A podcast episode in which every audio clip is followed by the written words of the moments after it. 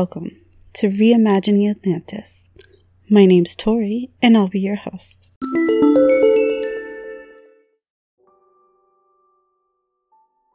Hello, my friends. Welcome back. I'm sure that you have noticed that the intro music changed. Anchor must recycle their transition music every so often. Maybe they think you need a different sound.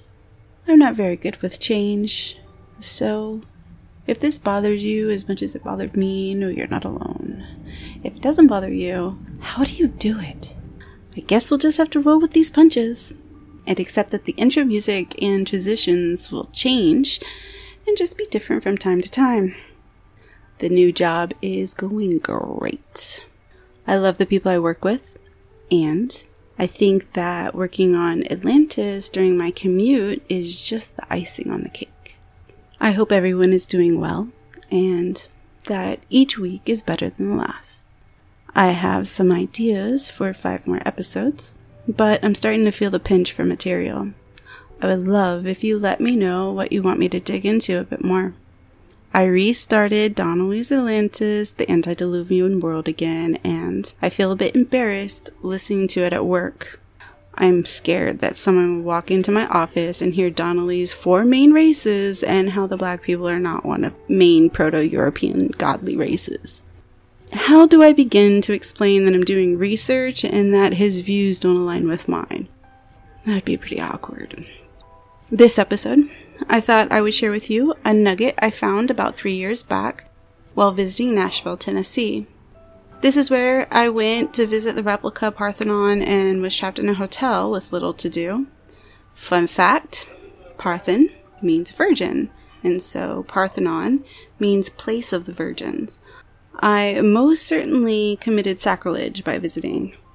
Maybe the replica doesn't count. And but only be disrespecting the original building when I go visit. I should preemptively sacrifice a bull or two, just to ensure the safety of Athens. Michael Hubner was a German researcher who presented in the 2008 Atlantis Conference in Athens.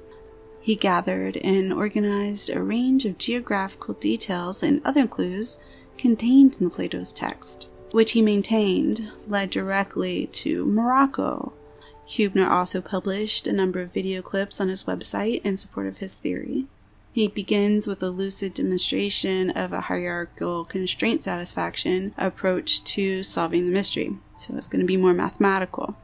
These clips offer a body of evidence which are perhaps the most impressive that I've encountered in the course of many years of research.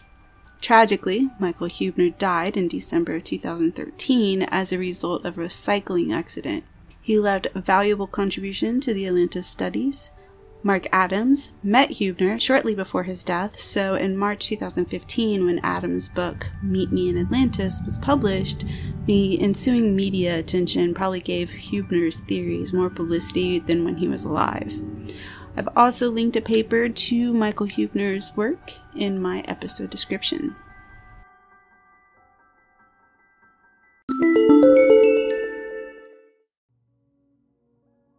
Michael Hubner was a software developer and Atlantis researcher from Bonn, Germany. Incidentally, he was a man after my own heart. He devoted much of his time to the Atlantis localization problem. To solve the puzzle of Plato's Atlantis, he created a formal method which he named the Geographical Hierarchical Constraint Satisfaction, or GHCS. This method and his tireless imperial work led to the Souss Massa plain location hypothesis, and subsequently to many exciting discoveries. Tragically, he died in a traffic accident in 2013, shortly before his research gained any worldwide attention.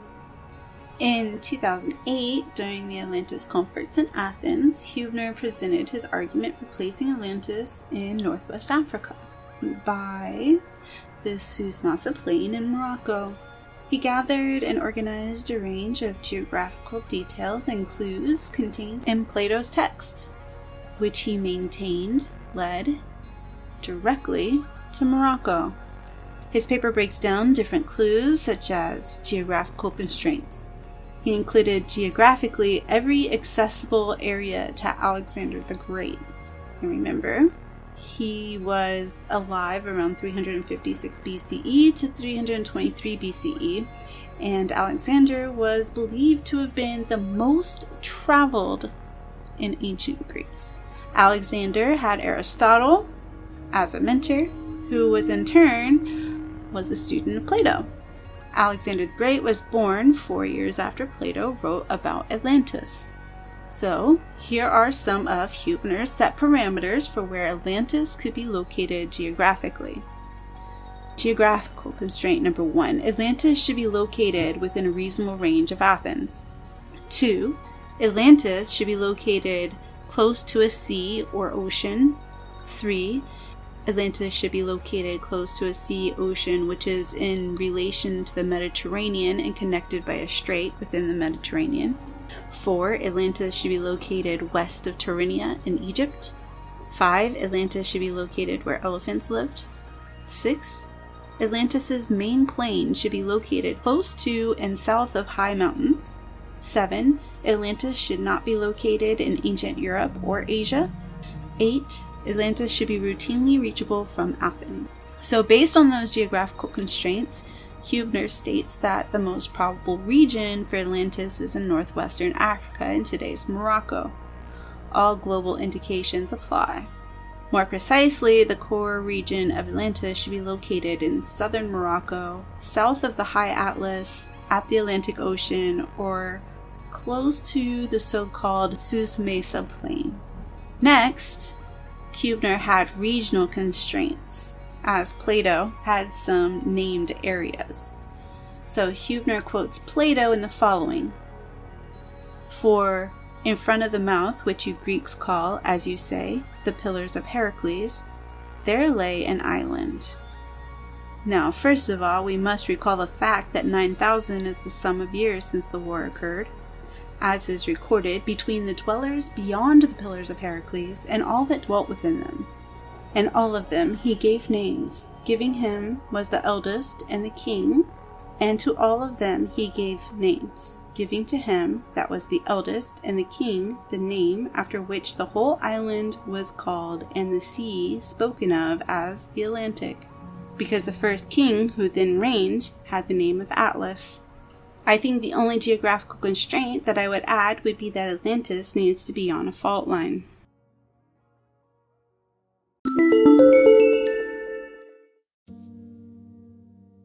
Huebner's geographical constraints aligns well with what we've already read from Plato and Crewe. Next, we're going to go over Huebner's regional constraints. This means that it's located within the hypothesized Sus Mesa plain. There should be other identifiable characteristics, such as 1. Atlantis should be located beyond the quote unquote pillars of Heracles at the quote unquote Atlantic. 2. Atlantis should be an island. 3. The main plain of Atlantis should be encircled by mountains. 4. There should be red, white, and black bedrock. 5. There should be docks cut into the native red, white, and black bedrock. 6. There have been buildings made from colored stones. 7. There should have been weaving stone laying patterns. 8. There should have been northerly winds. 9. There should be shelter from northerly winds. 10. There should be buried ore or metal deposits. 11. There should have been earthquakes and hot and cold springs. 12. There should have been horses. 13. There should have been a region named after Gadrios. 14. There should be streams from the mountains. 15. There should be a trench parallel to the shore. 16. There should have been a region named after Gadrios. 16. There should be enough space and food for a large population. 17 there should have been architecture which is integrated into the native rock of the coast. 18. There should have been diverse agricultural products. 19. The Atlanteans had blue clothes. 20. The Atlanteans sacrificed bulls. 21. Concentric circles may have had a religious magical connotation for Atlanteans. 22. Odd and even numbers may have had religious magic connotation for the Atlanteans. 23 there should be the remains of large trenches. So Huebner makes note that the term Aessos, which was used by Plato to describe Atlantis, as an island. He makes note that it doesn't necessarily mean it's an island which is completely surrounded by water. It is a known fact that the term Aessos was used for peninsulas. Example, the Peloponnese means island of Pelops. Huebner made six expeditions to the region of the Sus Mesa Plain in April 2007, May and September of 2008, May of 2010, November of 2011, and May of 2012. Hubner notes that the northwestern parts of the Maghreb, which are called Deseret el Maghrib, which translate to Island of the West by ancient medieval Arabic merchants. They use the term because the whole region lies isolated by the Atlas Mountains, the Sahara, the Mediterranean, and the Atlantic Ocean. Huebner notes that Morocco has very rich ore deposits iron and lead, copper, zinc, tin, silver, gold, antimony, manganese, nickel, and cobalt. All metals mentioned by Plato are present in the region with the exception of the currently undefined orichalcum. Huebner notes that there are red, white, and black native marble stones within the area, as well as the presence of a plain that is still called to this day a plain. There are cave like harbors chiseled from stone that are covered, allowing for one to walk on top of them. There are several stone pits where redstone is quarried on the Sus Mesa plain, but particularly near Agalu, where red, white, and black stone marble is quarried. These different colored stones lay side by side, and their colors are clearly red, white, and black. The colors are evenly distributed. All of the stones are white, black, or red. A combination of these three stone colors are very rare in bedrock.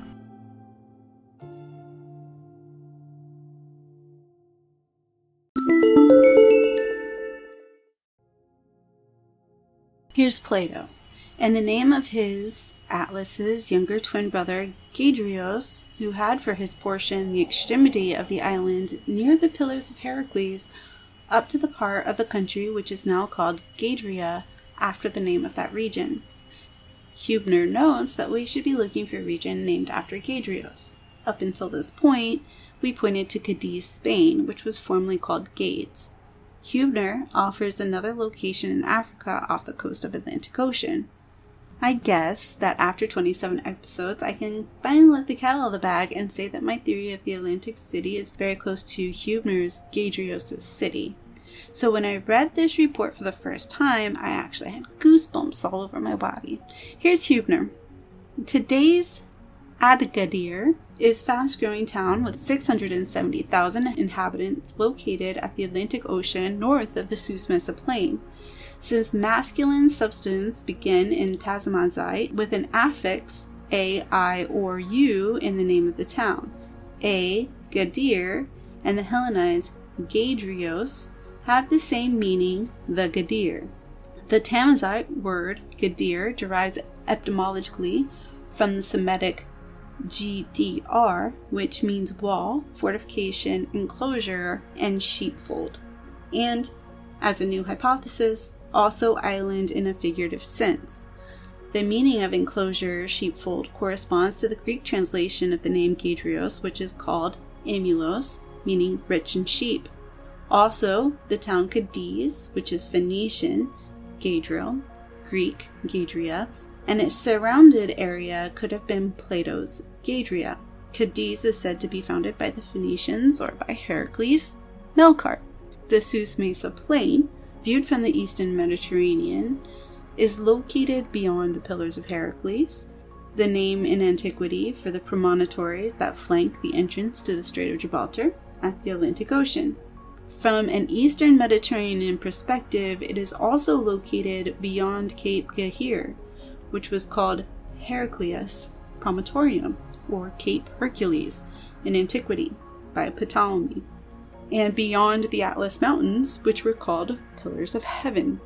Plato's description in a narrative style reminiscent of a periplus applies very well to the circumstances found in situ.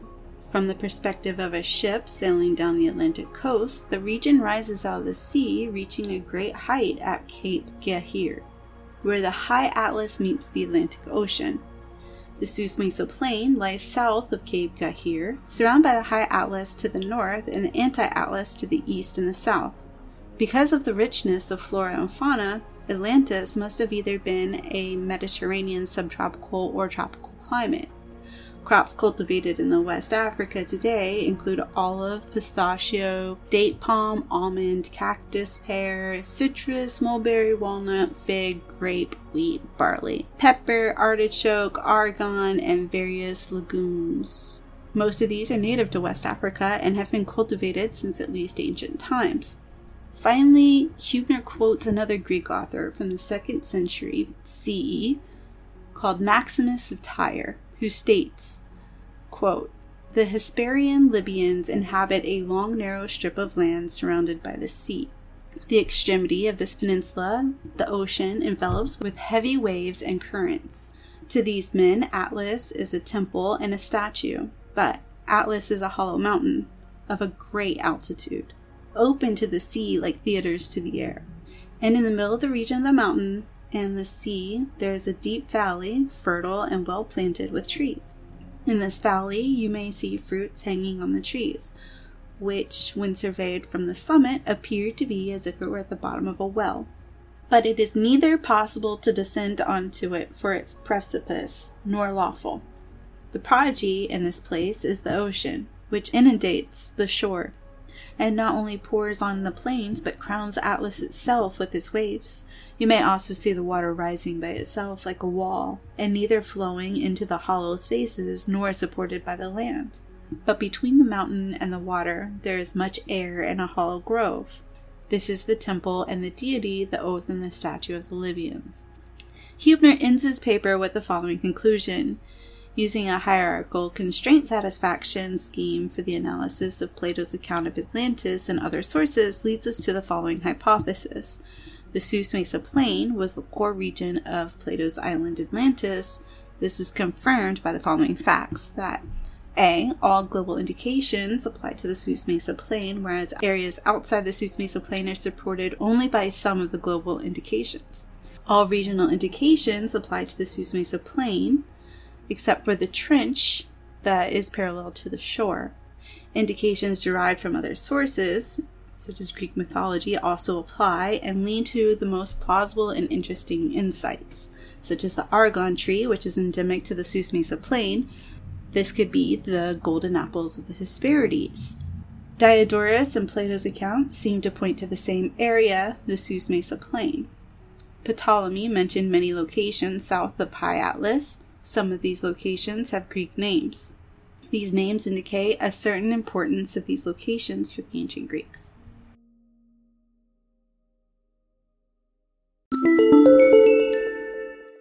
Thank you so much for continuing to listen. Your support means everything to me. If you want to help make this podcast grow, please subscribe and tell just one other person about this podcast today. We are each our own hero in this story we call life. That means one person has the power to change everything. Who is the one person you tell today, hero? Let's help keep Atlantis alive, or at least reimagined. A new episode will be released every Thursday at 9 p.m. See you then. Wait, are you still here? Thank you. It's appreciated. Here's a clip for next week's episode. Plato's tale tells of the existence of at least three major nations before the destruction of Atlantis Egypt, Athens, and Atlantis itself. There is no archaeological evidence to indicate anything other than Neolithic cultures existing in Egypt or Athens around 9500 BCE. The current accepted date for the beginning of the Egyptian civilization is circa 3100 BCE, and also for the existence of primitive culture around Athens at or about the same time. This would parallel the time of the Western European megalithic builders.